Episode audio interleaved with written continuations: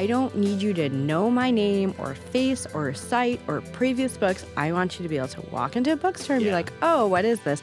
Open it to any page and see a total banker. You're listening to the Taste Podcast. I'm your host, Matt Rodbard.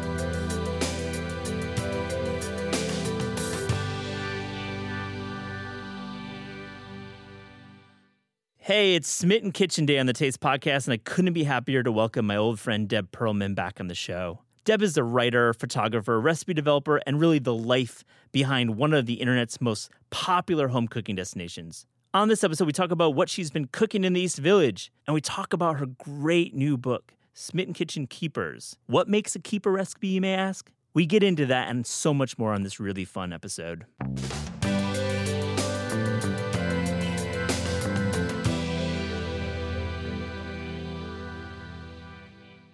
Deb Perelman, welcome back to the Taste Podcast. Thank you for having me on. I'm really excited. We've done plenty of episodes. We've done small episodes. I think we recorded at your house once. We've been at Books Are Magic. Now you're in Midtown. Hello. I like Midtown. All right. So before we get to Smitten Kitchen Keepers and some of, I love your book. I just love it. It's Thank a you. great book. But I want to talk to you about: Is this going to be the summer of superiority burger for you? I hope so. I hope so. It, I, it's ready. It's like he's so close. It's so like close. earned it. I the excitement around it. I love seeing restaurants and quirky, tiny spaces that they outgrow move into big spaces. I love when a classic space in the East Village that people are very sad and cl- that closes is like taken over by something really fresh that really Yep. adds something. And I'm thinking of like Moishe's Bakery. Oh, I love was those taken guys. over by Le Fournil, and I just think it's wonderful. They kept, you know, they still sell the rainbow cookies Oh yeah. that Moishe's uh, like I feel like they did what they could to preserve the energy and keep like long term customers happy while also doing their own thing. And they added this is I know you asked me about one thing and I'm telling you about another, but No, we're going. if this is the model for like success with an old space, I love Yeah. it. So there you do this boulangerie thing. And to me it's Yeah. like very it's something you'd see all the time in Paris. It's sort of like inexpensive, you know. uh-huh. Baguettes Work a day baguette. Yeah, it's like it's like an everyday bakery. It's not fancy. It's not put on. There's places for fancy Yeah. pastries. This is not what that is. You can just go there and get a baguette every day. yeah. Um, anyway, so if that's the model and if that's what Superiority is doing, I am so yeah. excited. Superiority Burger, Brooks Headley, opening in the old Odessa space on Avenue A. I would go there on. Um, I used to they they make their own challah. Um, Yeah. You know their egg bread or whatever um, that they would you know serve with soups and everything. They would do it these giant loaves, and I Mm-hmm. used to buy loaves of that when I wanted to have. Make French toast for my friends on New Year's Day. Yo. So when I was ever doing like a French toast party, I would always. I love that with those of that. big egg loaves. Um, I love. We're we're talking about the East Village because Yeah. you've a longtime resident of New York's East Village. am. I used to live there as well back in the day. Love it so much. What's so special about your neighborhood? It's really you can walk anywhere. Yeah. It's got a little bit of everything. It's crowd. It's a little crowded. It never felt empty and hollow. I mean, obviously there were a couple months there in Yeah. 2020, and it's sort of it's like a little bit ugly. It's sort of scrappy, Yeah. and I like it. Yeah, it's always been in Yeah. like flux. I know, like before I moved there in 02, before that it was a little rough. Then it got gentrified, but now it's like kind of back to being a little rough. It's a little, yeah. I mean, it's definitely like the apartment prices are oh, absolutely insane. So Oh, like, there's nothing, there's won't go nothing going to be rough left. But I, I just like it. I feel like I can walk everywhere. I feel like I have everything close by. It is so easy to just get to everything. You're right by Union Square. You can walk down to Houston. You can go to the Pickle Guys. You can go to the Donut Plant. You Oh can my walk to the West Village. You can go down to the, uh, you can go down to Battery Park. I mean, you can really go anywhere from there. Are you still mourning the loss of Caracas? Yes, but everybody does. That's just a default position. Default position. I miss that place. I love that. I wish they, they were back there, but I love to see, and I also feel like a lot of times when new places open, they open there. Oh yeah. Yeah, I feel like we get a lot of new stuff, and there's a lot of new energy. The, so. the the Danish coffee place that does the cardamom buns. Oh my God, What's the name of that good. place? La Cabra. They're Yeah. incredible. So while I was talking about like sort of the simple boulangerie, that is like, honest to God, their pastries Yeah. are, I mean, the highest level of croissant I've seen possibly Yeah. in or outside of Paris. Yeah. Like I've definitely had a lot of croissants in Paris. Yeah. It's unbelievable how good. And their cardamom bun is like not excessively sweet. So Yeah. it's like you could really just get it pretty often. yeah, definitely agree. It's not doesn't feel like it's a decadent dessert. I, I have had that with coffee many times. Last last East Village, Veselka finally getting a James Beard semifinalist no list. way, I totally missed that. Yeah, so they're on the long list. Hopefully, they'll make it to the shorter list. I love their. It's a. I have a version of it on my site, um, but it's like a deep cut. But I love their cabbage and pork soup, and it's Oh yeah. finished with a little splash of sauerkraut juice. It gives Yeah. it that little chef's kiss. I, love I just that. like we just need to finish more things with sauerkraut juice. I agree. I mean, the East Village, so many restaurants, so many potential recipes. Ha ha. Oh, I see where you're We were going. talking off mic. We we we we we were just kind of ideating on What's a, next? I What- was like a nap. You're like a new cookbook.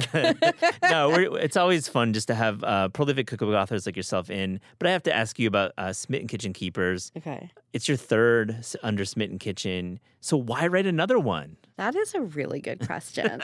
I felt I was very resistant to this one. I've kind of been a little bit resistant to each one, and but there is a reason, and the reason is that I've I always found, and especially the first two books, to be a really big struggle. Like I Yeah. just like I was happy with the site where I would just wake up and cook what I wanted and write about what I wanted, and I felt like this is just working. Like Mhm. why would I write a cookbook? But I understood the point of having, you know, something you can hold in your hand. So anyway, but the first two books were, I, they were hard. They were really hard. And I mean, obviously the third book's hard too, but it was hard because I didn't know what people wanted. I didn't fully understand what a cookbook was supposed to be, what should be in a cookbook, what shouldn't. And Yeah. I, after finishing the second book, I decided I was only going to write a third book if I could start answering these questions. Right Like, on. Find out what I hate, like, you know, kind of get to the bottom of this like tension and this sort of Yeah. crabbiness I had around the whole process. And so that's why I had to write a third cookbook because I had to write one that felt like this is what I'm supposed to be doing. Right. And and and you've read and and we talked about this once. You've read almost all of the 350,000 comments that have appeared on your website since you launched over a decade ago. You've read all of them. What have you absorbed the most from these readers? I love hearing from people what they do not want to do. and I also love the fact that the book Keepers really named itself.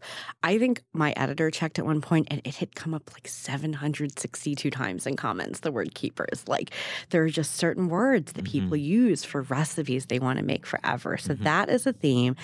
And also, people will tell you what they don't want to do in the kitchen. And if you're listening, you can write better recipes that work for more people.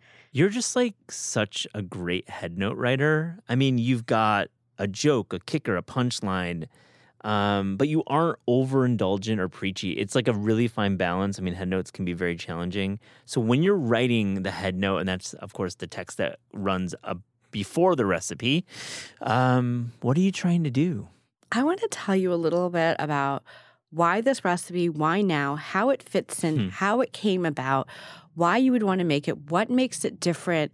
And if there's something a little bit weird, like why we're doing it this way and not another way. So I'm trying to, in one way, preemptively answer questions, but also tell the story Yeah. because I think like a little story time, a little like tell me how this fits into like a real life Mm. like into chaos or busyness or happiness or like it just how, how does it fit in otherwise it's just like i don't know it's just a list of ingredients on the internet and you don't know Mm. anything about why why this one Do you write a bunch of them at the same time? Like, how do you get into that like voice and that tone of like all your head notes? And this goes for your website as well because your website also it is in the Deb voice and it, it's unmistakable on the internet. i want i i'm just i want to talk the way it sounds to me i don't want to be an authority I don't really. I know that sounds weird, but I don't. It doesn't. It isn't really about my way versus your way. It isn't like there's a right and wrong way.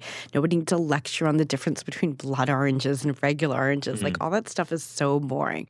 But I think Agree. explaining how things work and why they work is very helpful, and even explaining about like a funny story that came about while you were working on it or mm-hmm. something is nice. They're full of the book is full of them. One quote: "The world would be a better place if we all accepted the fact that potato chips can be a meal."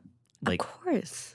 Yes. Don't I mean this is just objectively. These are like it sounds like I'm saying very something very contentious and it's like I No. just think we agree. Like potato it's a oh, potato. we're not debating it's this. a vegetable. There's some Yeah. oil on it, so that basically makes it a salad, right? Like I mean, it's it's all there. I have to say, uh, as an aside, I I just bought a bag of Shoprite branded baby back rib chips, and they've somehow nailed pork barbecue in a chip. It's not just like barbecue high level; it's pork barbecue. Wow. So it's almost like a crossover between like bacon Yeah. or I'm thinking like um what are the is it what are the ones that you always get in Spain or like the jamon potato yeah, chips? yep. Those really So it's like ones. Yeah. jamon crossed with barbecue. Yep. I feel like It's really amazing. special. Yeah, It's not too sweet.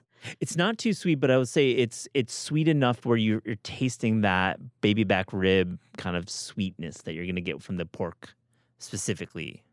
I think my favorite potato chips I've had were in London. Yeah, Um, this was many years, but they had like they're called the- crisps, right? Yes, pardon me, crisps. Crisps. And, and you can have them at the pub. Yeah. And you open them from the side. Oh, that's right, and can right. make a little bowl. Um, but I remember having this like red, like, you know, we've got like, we have like, you know, sour cream and onion, and they have like red cheddar and creme fraiche or like Yeah. red and like Vidalia. Like it was just, Vidalia. it was like, no, it was some, it was like some English ale mustard and Vidalia. I was like, it was so good. oh my god, I, I feel like we could go into total potato chip Oh my hive. God. Um, Book, book four. book four, potato chips. Let's go single, single subject, one ninety six page count. Let's let's do it. I love the idea of untethering foods from season and holidays. Like once on Taste, we ran a story about gingerbread in the summer, which I think is a great summer baking project. But you write about this. What are some What are some examples of untethering recipes from certain food holidays? You know, on- a bigger scale, I think a lot about seasonality and where we live. Now, I Yeah. don't live in California. We're not growing strawberries in February Yeah. March. Like, this is not an option. So, unless you are a canner, a preserver, or you're exclusively eating root vegetables and things that go from come from cold storage from like November through May, it's time to buy some zucchini at the grocery store. Like, I want to live in the world where we can only eat locally, but how does Uh. that even work where we live? So, Yeah. I've been thinking about it philosophically, I've been thinking about it economically, and I've just like, it's, I love the, you know, I would love to live off the land, but like, I also just like, I don't think this is realistic. So, sometimes I make eggplant parmesan in January, and it's actually the perfect Yeah. January food. There's an eggplant and couscous dish in the book that is just so nice for this Mhm. time of year because it's a bake, Mhm. it's hearty, it's full of flavor, and maybe you don't even want to run your oven that much Yeah. when eggplant is actually in season. It's so true. Like we don't want to roast when I do like any of those um like high temperature cooking Mhm. dishes in in August. Absolutely not. and I feel like we should treat ourselves to the zucchini and pesto lasagna in the winter too Yeah. because it's not your usual red sauce lasagna at all but you know you can you can get the job done with a grocery store zucchini it's going to taste amazing i've written it so you can use store-bought pesto it's fine Respect. it's going to be good Respect the call. Quote, not a cell in my body is motivated to teach you how to make a compound butter. You wrote that. I did You you look at me like, did I? no i know exactly why Because I, I, feel that. like that's such a good line. Because sometimes cookbooks are like, oh yeah, make that compound butter, freeze it, save it for later. Oh yeah, have it for that other time. But you're not. So for me, it's more of a fear of something else, which is that I want each of my books. I don't need you to know my name or face or site or previous books. I want you to be able to walk into a bookstore and be like, oh, what is this? Open it to any page and see a total banker. Like that's the goal. it's a high goal. But I don't want you to walk and be like, oh, a vinaigrette with oil and vinegar. Like, Mm. you know, I don't want you to see like, oh, if we put herbs in butter, we can make herb butter. Yeah. So I want each thing to be have a chance to be like the thing that you see that makes you want to buy the book. And so I don't want any kind of like what feels like a filler recipe or something oh yeah. extensively covered elsewhere. Like I don't know that one one hundredth of a book that I write every five years, No. you know, deserves to be I mean, bangers only. We're talking. Yeah. You said it. Like that's that's pretty much the policy. yeah. So just like it's got to be a mic drop, mic drop, or have like a chance at being one. I mean, It's a little stressful when you're trying to write a book, knowing that you have these really ridiculously high bar. But it is what I'm thinking about. Like, would I fall asleep or be disappointed if I opened the book to this page? yeah, it's it's oh, that that would keep you up at night. Like, am I gonna be bummed by this recipe when I pull up to like McNally Jackson and Yeah. that that one recipe is not a banger? Yeah. What's that? What if they open that up and they're like, I know I worry about this stuff endlessly. I didn't say it was healthy. I just said that's what I think about. We like to ask guests on the show about the last recipe appearing in your book because oftentimes when doing a lot of press you're not asked about that final recipe so for yours it's a chocolate olive oil spread I mean, it's a banger, right? It's so good. And I feel like people overlook it, or maybe Yeah. they've got, they're thinking about dinner or cake or something specific. But I feel like this is something for you that you would make and that you could enjoy. Yeah. You can also give it as a gift. Um, but it's Oh, nice. such a nice chocolate spread for that Le Fournil baguette, which is what I believe it's photographed on too, Oh, if I remember nice. correctly. Wrapping it back around with East Village there. Yep. Um, it's such it's just so good. There's such a lovely the fruitiness of olive oil Mm-hmm. and the you know the complexity of a good bittersweet chocolate go really well together and it's like I don't want to say Nutella, but it's like got a grown up chocolate spread vibe Yeah. and we deserve it. I love giving a gift. How do you how do you give food gifts? Do you do you do you wrap them intricately? Do you just bring them more rustically in a bag? I buy some ribbon and like Yeah. a cute jar, and then I can't make it happen. I'm like really bad at Pinteresting, and then I Yeah. get mad at ribbon, and then I start complaining to my husband about the gift wrap like conspiracy. Like, Oh, you mean that we're forced to wrap like that we're forced to like wrap and then wrap again just for people to throw this fancy paper in the garbage and i just Yeah. i just it's just i'm just mad because i can't tie a ribbon so i'm not really good at that cutesy Yeah. stuff but in my heart i want you to believe that it's you know it's it's usually just a jar with some smears on the side I mean, that's truly all you need. You just a jar like that has a lid that you can put on a counter and be like, Deb gave this to me, and they're like, oh shit, SK in the house. drop everything Um, tucked away on page 65 and 66 is a little, call it a, a, a green salad mission statement, a green salad manifesto, a declaration. I want to go over a couple of the topics because it is you've s- committed some significant time to to making salads. so the first point I want to cover is how do you wash your salad greens? I don't like salad spinners. I'm not Oh. saying if you have a salad spinner Yeah. and the salad spinner is working for you, Yeah. you should stop using it. Everyone should use what works for them. But I have now in my cooking life twice, twice bought a salad spinner and just been a little underwhelmed. Then 10 years passed, maybe 15, and I was working with a food stylist who loves salad spinners. I'm like, Yep. maybe it's time. And I bought another one. I'm like, no, it's the same thing. I just, it takes up too much space in my kitchen Yep. to not get the lettuce dry enough.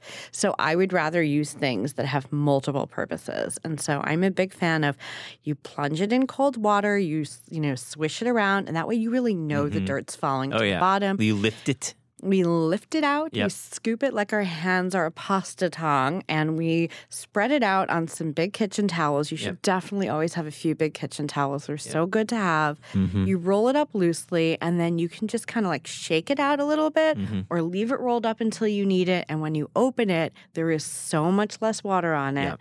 Yep. Than there would ever be for me that I've experienced from a salad spinner. Yeah. Like in my experience, I'm like, like I'm going to get sued for this statement. Real something. truther here with the salad spinner. You're a real Um, truther. Yeah. And now you're just using a bowl you already had and a towel you already had. And by the way, that towel just had water on it, so you can just like use it again. That's fine. It'll that dry goes out. right back into yeah. okay, how do you dress greens then?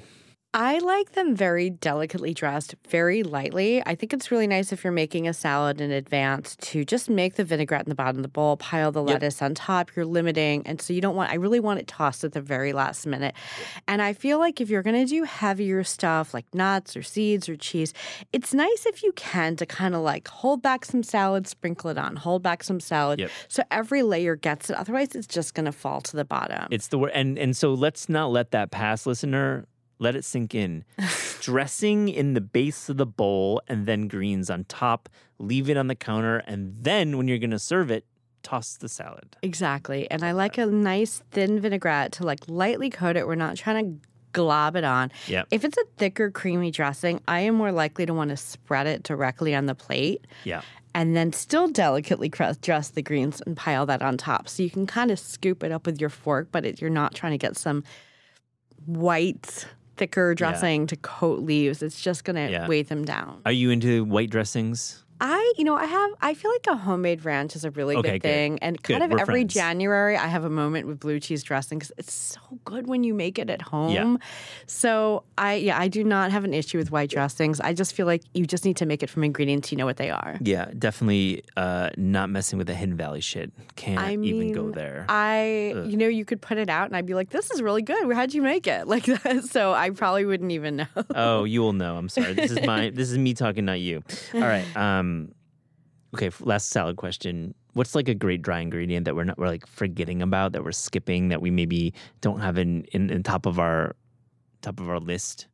Um, does frico count as a dry ingredient? I think so. Like a fried frico. yeah, like Yeah. where you just take, and I don't I like it. believe I have it in the book, but I have a recipe on the site that Ooh, I was surprised. content. Yeah, Side little, matter. little, yeah. There's an apple and cheddar crisp salad, and I always wanted to do an apple. I always wanted to do the salad, and I didn't really Yeah. expect it to have like a little viral moment when I published it last fall. But I love it because you just take the little spoonfuls of grated cheese and you Yeah. crisp it in the oven, and now you have this potato chip. We're bringing that back, salty, crispy, crunchy thing, and it just you could take the most simple salad, and it adds so Mhm. To it. So You tell a great story in the book. While you were recipe testing, you ordered um, well, you ordered four pounds of of cherrystone clams, and twenty two pounds arrived. Somehow there was a keystroke that happens often when we're ordering online. so what did you do with the extra twenty pounds of clams? I begged my friends to take them out. I literally, I cannot even explain the physical volume of how many clams. It was really Twenty like two pounds. two overloaded garbage bag. Like, know, I don't have room for one of those in my Yeah. kitchen, in my fridge, and I certainly wasn't going to go through them. Yeah. They were really sandy and dirty too. Like they really, Yeah. they needed somebody to take them home that night, and so I begged my friends to take them off my hands. And i you know it's so hard to make plans with friends. It's like seven weeks of back and forth Yeah. and you finally make plans and then something always happens. But you tell people you're like i need somebody to come guys make clam chowder put Yeah. clams on pizza. People just show up That's cool. Oh, I was in your neighborhood. Turns out I was walking down your block. Support. Like people say that. I'm I, I'm at a doctor's appointment three blocks from your apartment. I'm like, you didn't tell me this before.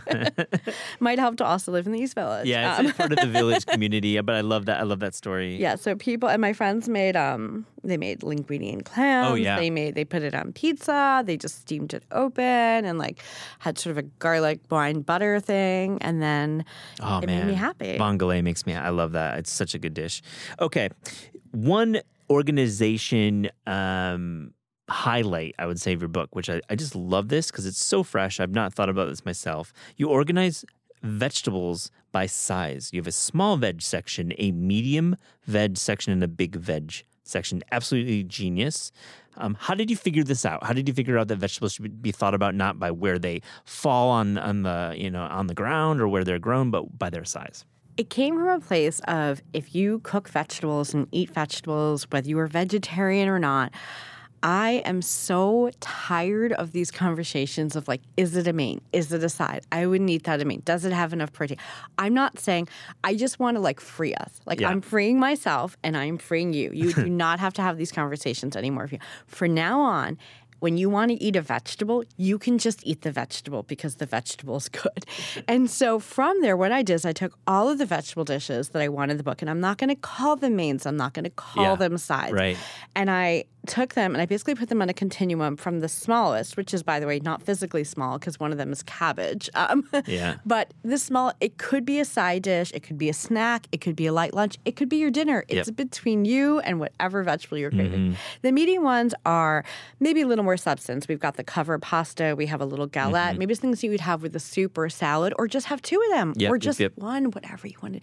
And the largest ones are things that I think we recognize as a main. You know, it's a lasagna, it's a Mm-hmm, falafel sandwich, it's a portobello mushroom hoagie. Like it's, I think it's a little easier to see it as a meal, but in that way, just choose your own adventure. Yeah, really smart to to to, to use size as your and not just like main because like main doesn't say anything. It's so tiring, and I don't know who's eating meat in two sides, and that's fine if you are. There's definitely sides for you to pick there, but I don't think most people, Mm-hmm. when they look at like sweet potato oven fries or salt and vinegar roast cabbage, are like really concerned about whether it's a main or a side. You just should eat it because it sounds good and it tastes good. Yeah. You write about turkey meatloaf for skeptics, which speaks to me because I am a turkey skeptic. And why are you a turkey skeptic? I'm turning the tables. Please, um, talk to me. I mean, that holiday in November brings out the worst in us as home cooks. um, this bird is gamey. This bird is too large. Mm. It's too much meat. There's a lot of waste. I, And I just don't enjoy that protein on anything. So I'm a skeptic. That said, tell me about this meatloaf. I too am the skeptic. My skepticism was more about turkey meatloaf itself. My Yeah. theory was, and I fully confidently believed that nobody ate turkey meatloaf by choice. People just ate it because it like was like instead of some richer meat, they just ate it because they thought they should. I didn't think anybody like really ate turkey meatloaf because they really wanted Yeah. to, which is so funny because it's not true, but this is how I believed. And so my challenge, my self challenge was create a turkey meatloaf that you would objectively love. And I do. I love this turkey Wow. meatloaf. I would make this tonight for dinner. So I you- think it's great. So you've had some feedback. What what have, what have what have your fans and your readers said? They, I have heard from people who said, no, we actually like turkey meatloaf. or I've heard from other people who were skeptic too.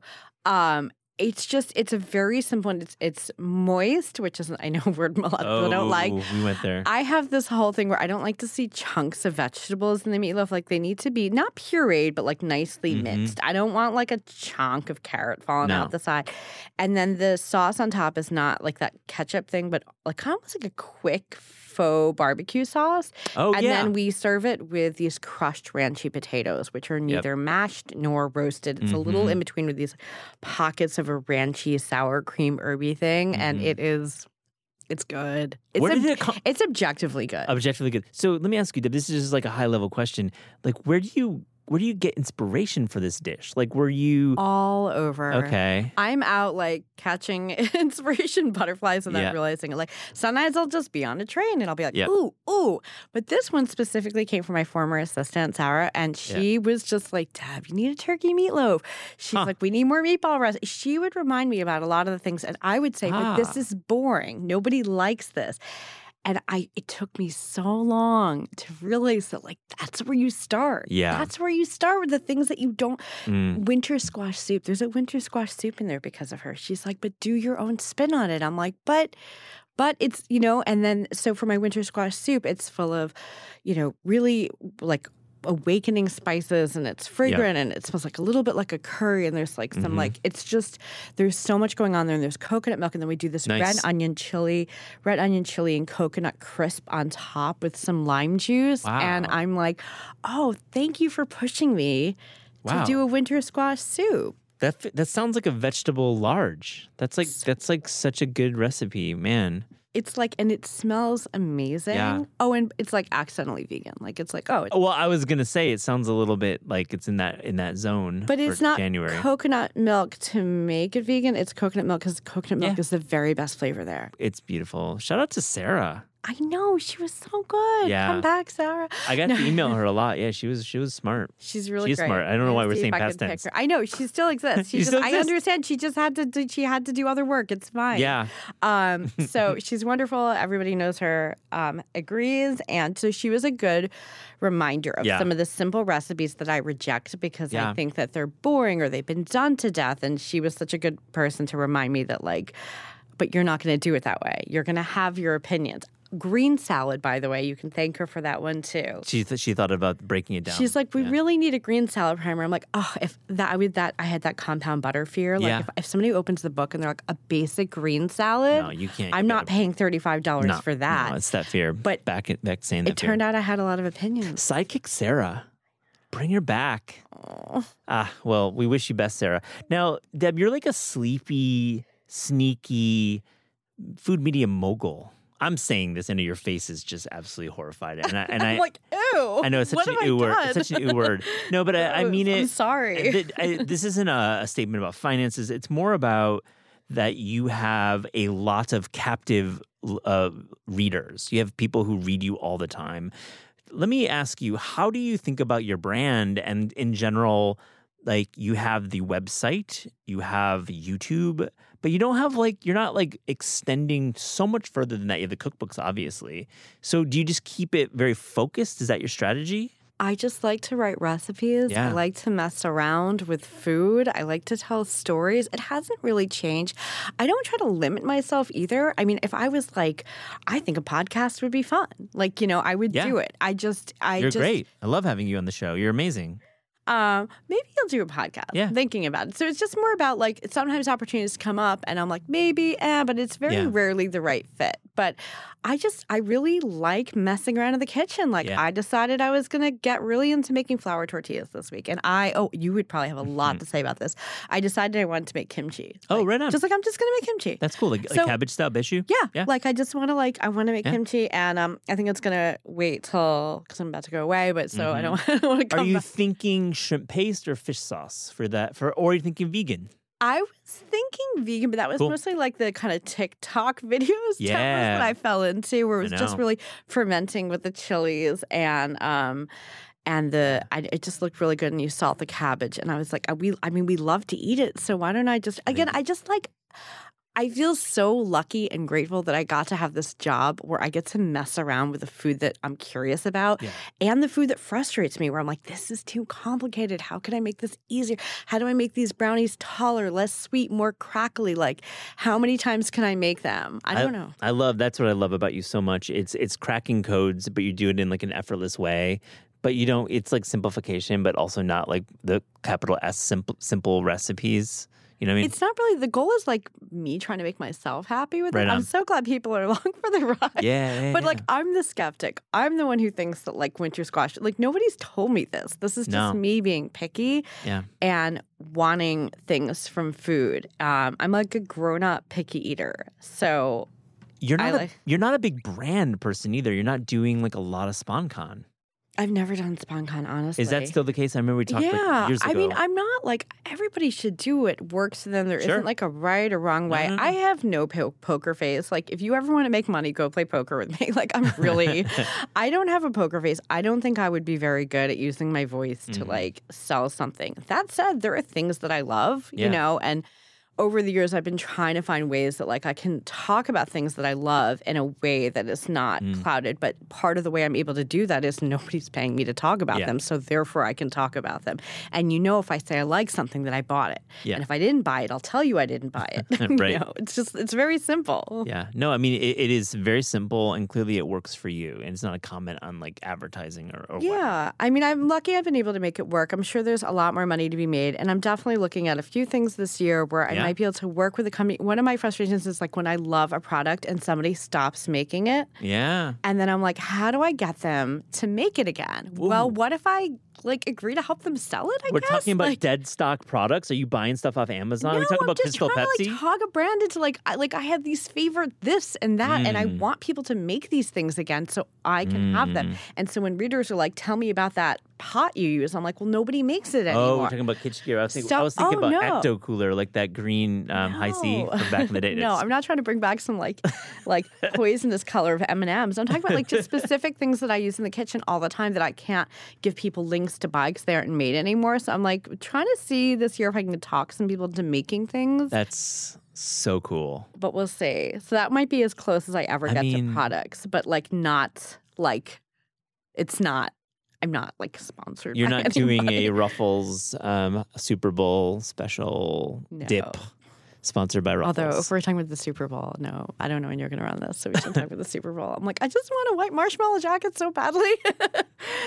they look so floofy. definitely look look look pretty fly. Sorry. Um, no, I, I I just respect it. I think it's a really unique media company. Mogul maybe was a little overstatement. I Mm-hmm. didn't want to make you blush, but it's definitely cool to see you being yourself and obviously making making it work financially. So I love that. Yeah, definitely. I'm so rich. No, so well, rich. yeah.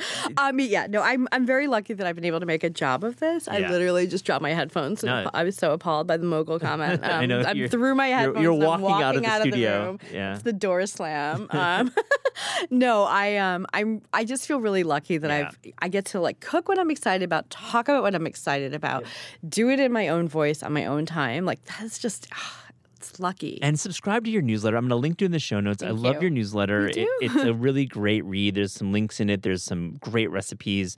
There's always a, a few inspirations. It's just really well done. So Thank you. I appreciate Yeah. that.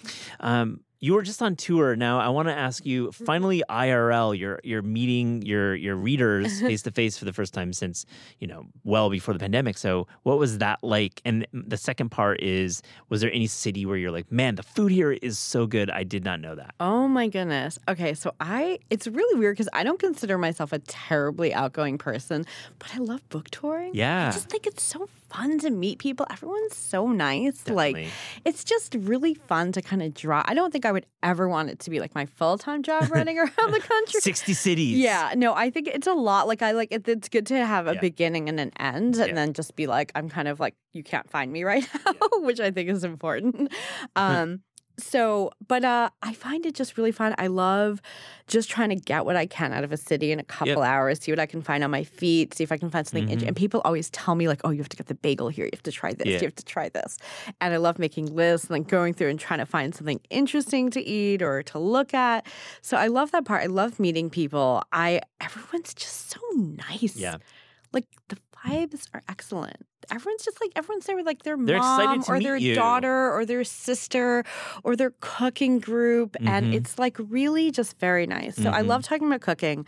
I love getting to have these conversations. I loved this time for this book tour, we did conversation formats in each place. I got to talk to Samin Nosrat. Like, Nice. no big deal. I talked to Kenji in Seattle. Oh, cool. Like, no big deal, just being interviewed by Kenji. yeah. Um, but it was really fun to have these conversations. And then, there- you know, it wasn't always about the big names either. Sometimes they were just like really interesting people I got to talk to.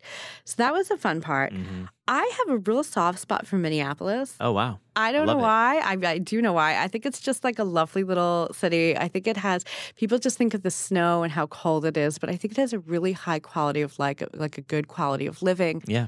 Almost, every, I always say like, where do you live? Like, where do you know? Everybody lives like twenty minutes from downtown. You know, Mhm. like you're not. Nobody's like, oh, I had to commute two hours to Yeah. get here.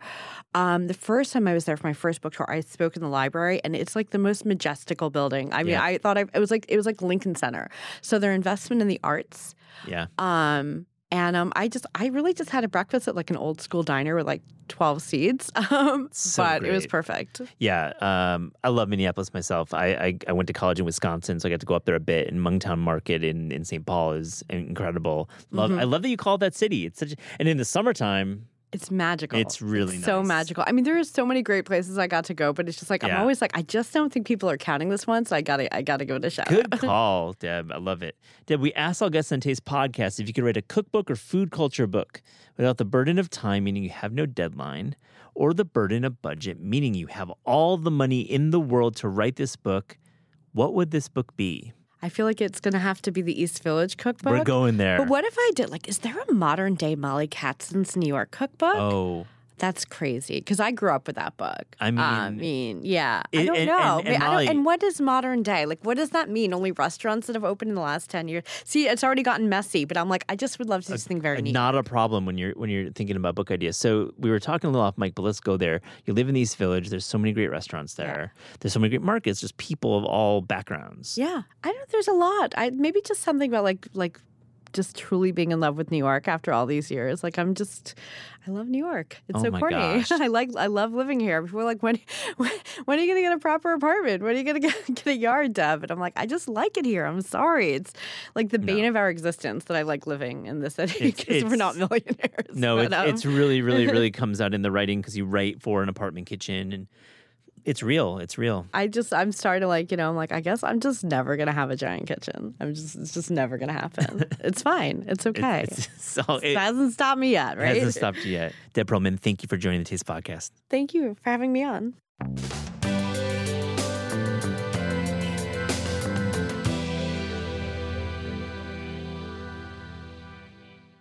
Eliza, I want to talk to you about this piece you just wrote. About spice blends. Yeah, you knew we were going to talk about spice blends, right? We Yeah. knew it. You like you were like, okay. I'm like resisting the urge to say get spicy, but I just did. So. There's so many ways to say let's spice it up a little bit and get to this B segment. You know, the we- spice of life. yeah, variety is. Um, I wanted to talk about spice blends mostly because it seems like spice blends are not given the respect they are due. Yeah, by by people like us, by people in food media, I would say. Yeah. So, what excites you about spice blends? Well, the reason why I wrote the story is that I was starting to notice a lot of like collabs happening in the spice blend space with T Pain, for example. Yeah, T Pain at Spicewalla. Yeah, if T Pain's doing anything, I'm paying attention. But the fact that he's dropping like a collab of three spice blends for chicken wings with Yeah. Spicewalla, I think that was what made me start to be like, well, I have noticed that like this is not the only like non-spice person I know that is making these custom blends. Um, and then I just started looking into all of these companies that I really admire that are doing mm-hmm. a lot of like direct to consumer, equitably sourced, single origin spices that have become known to their audience and to the food world for doing these single origin spices that we're now introducing these blends that were just like really fun, you know. So maybe it is the T Pain like straight fire chicken wings, or maybe it is Reem Assil or these other cookbook authors that we admire that are doing these custom blends with companies like Burlap and Barrel and Spicewalla Yeah. and Diaspora. But I think that was the way in for me. That I just saw a lot of innovation happening in this space that I think that has been maligned by um, quote unquote food people that you know want to take things seriously. Yeah, good points. Um, let's just get to the basics about what's the difference between single origin and blend. Well, single origin is something that has been grown and harvested in one place, right? So, single origin coffee, single origin tea. So, these spice blends that I'm talking about, I think, do count as single origin in that it's not um, cumin from all over the world that's being blended together. It's cumin coming from this one farm in this one place. But instead of it being just cumin, it's um, you know, an adobo blend or a baharat. These are not things that necessarily have cumin in them, but these are just examples of of blends, right? That these companies are bringing forth. Great. And it seems to me that um, the blend has actually a culinary purpose that the single spices don't allow for. Like, so what's the, like in the kitchen when we're cooking, is a blend a real utility to you? Yeah, absolutely. I think that's something that like Meherwan Irani, who does Spicewalla, was talking to me about. Is that basically for as long as spices have been around, uh, if you look at like different cuisines around the world, like, you know, garam masala, like a lot of the masalas in general in Southeast Asian cooking, like these are cornerstones of cuisine that you're adding to a dish to flavor it. So if you want to be cooking these kinds of foods, blends will get you there. Yeah. But something that he kind of distinguishes in this piece that I thought was interesting was the difference between these like heritage blends and these like quote unquote ready to eat blends um, that Uh, have yeah. sugar and spice added to them. And I think an example is Trader Joe's everything bagel spice, everything but the elote spice. These blends that um, are maybe like newer and also um, you don't need to add sugar or salt or anything else to the dish. You can add it onto I don't know, your steak that you're cooking or your grilled corn, and like that's everything done right away. Did you ever grow up with like Mrs. Dash? Yeah, Mrs. Dash for sure. I Yeah. would have on like cucumbers as a snack, and I'm sure mixed into other things. Um, but the thing that was interesting to me was that these are all these companies that during the pandemic and since like the beginning of that have been releasing these, and they're really noticing that you know number one, already Americans are buying spice blends. Like that's how people cook in the grocery store, but also that especially because of TikTok and these viral recipes and the everything but the bagel mania, I think that has swept over, that there's this interest in using these blends that can get you to a delicious place for dinner faster than if you were mixing everything yourself. I mean, my number one blend is always Zatar. I feel Zatar, and that you know, Zatar comes in many different forms depending on origin. But to me, um, something that has marjoram and the the herb of Zatar, and maybe some fennel in it, and maybe some salt in it. Sumac. Sumac, of course. I'm forgetting sumac. Man, sumac. That's a single origin for chicken for me. Yum. Sing, single A spice. single spice. I keep saying single origin, but I meant single spice. Single spice. Uh, it's the best thing on chicken. Yeah, um, I, I agree with that, and I think that uh, the one of the reasons why that spice blends have a bad reputation in some spaces is uh, there's a couple reasons. One of them is that they're using commodity spices, right? That maybe are not the highest quality, and because they're mixing them together, Yeah. they think you're not going to notice. Um, or I think like some food publications will prefer to call for single spices because they have this concept that it's more versatile that you can mix them together but really if you know what you like and you know that you like za'atar on everything in the way hmm. that i think you and i both do like hmm. why not get that za'atar and you'll actually use up that jar faster and it'll be fresher than if you have all of these like loosey spices kind of floating around it's hard because I love cardamom, but I, I don't cook enough of it. So when I invest in a cardamom from like a burlap and barrel, which I want to, it just doesn't get used. And then it's kind of dead after 18 months. Yeah, I don't know um, what your like neighbor situation is, but I do split Neighbor? spices with, with with my neighbors or my roommates Oh. or whatever. You know? Oh, you mean like a community? Yeah. I was like, what does my neighbor have to do this? Wow, you know my neighbors? No, I, I don't know if you know your neighbors, but if you do, give them some of your cardamom. I mean, it's such a good call. I think I try to break up zot when I when I go traveling to Israel or other places where they sell it. I, I buy a couple bricks and then break it break it up into small baggies. That style. Yeah. And that's the good stuff. Something that I wrote about in this piece also is that um, a lot of these like mainstream spice blends are being blended by people that don't necessarily even know what's supposed to be in them Yeah. in the first place, or they don't want to go to the trouble of sourcing everything. So with za'atar, for example, like the za'atar herb isn't found in a lot of za'atar you can buy off the grocery shelf here. It's um, thyme often Yeah, time. instead, which is you know not the same. And that's true for other spices as well. I remember um, herbs de Provence. I was told that it should not have lavender in it, and that that's something that's been added to the American version. Yeah. And that was uh, surprising to me because I think of lavender more than anything else when I associate that blend. I agree. You go to like a market in like in Aix-en-Provence and you're gonna get this blend with maybe some lavender in there, but it's clearly just for the tourists. Yeah, I think um, Ethan Frisch, who does Burlap and Barrel, Yeah. told me this, and what he said was that um, Americans associate lavender with France, and that he assumed somebody was just trying to make a blend and maybe cover up for the fact that some of the other herbs weren't so great, and also like bring in something that would be like, oh, so French. So that's Yeah. how that came to be, but that isn't um, really the way that it's Yeah. been produced for a long time. I mean, Americans associate Emily in Paris with France. Just gonna say that. I don't know if they've ever done like a lavender herbs de Provence episode, but I feel like that should be in the Season pipeline. four Yeah. outline there. Steal my ideas, Netflix. What do you think about Sohla and Ham's ranch? Oh my god, blend. I'm obsessed with this. This was like one of the other reasons why I started writing this was that around Thanksgiving I got like an early bottle, like an unmarked bottle of Mm-hmm. Wow. spices, which is really how you know you've made it, I would say.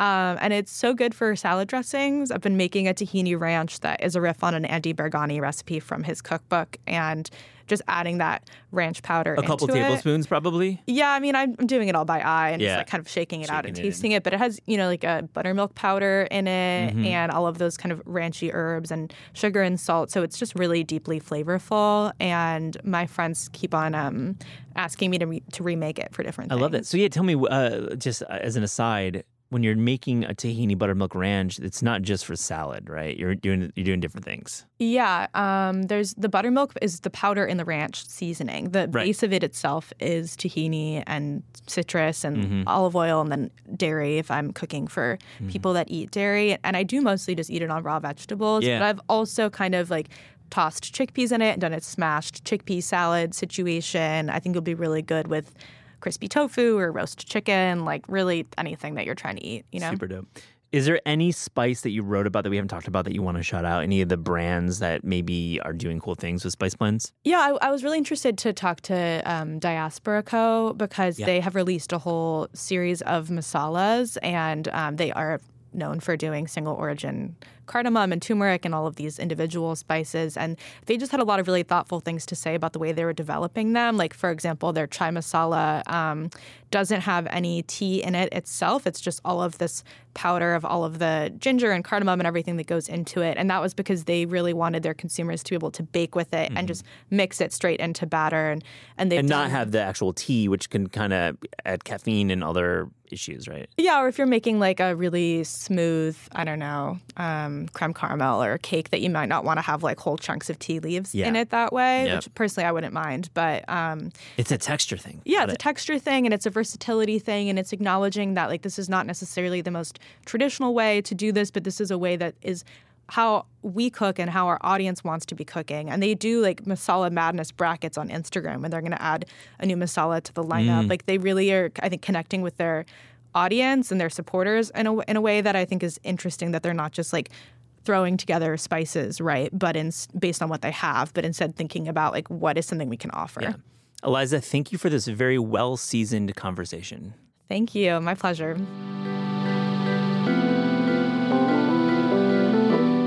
The Taste Podcast is hosted by Eliza Abarbanel and me, Matt Rodbard. The show is produced by Shalia Harris and Pat Stango and edited by Clayton Gumbert. Theme music by Steve Rydell. Visit Taste online at tastecooking.com and make sure to subscribe to our newsletter for updates on all cool things that are happening.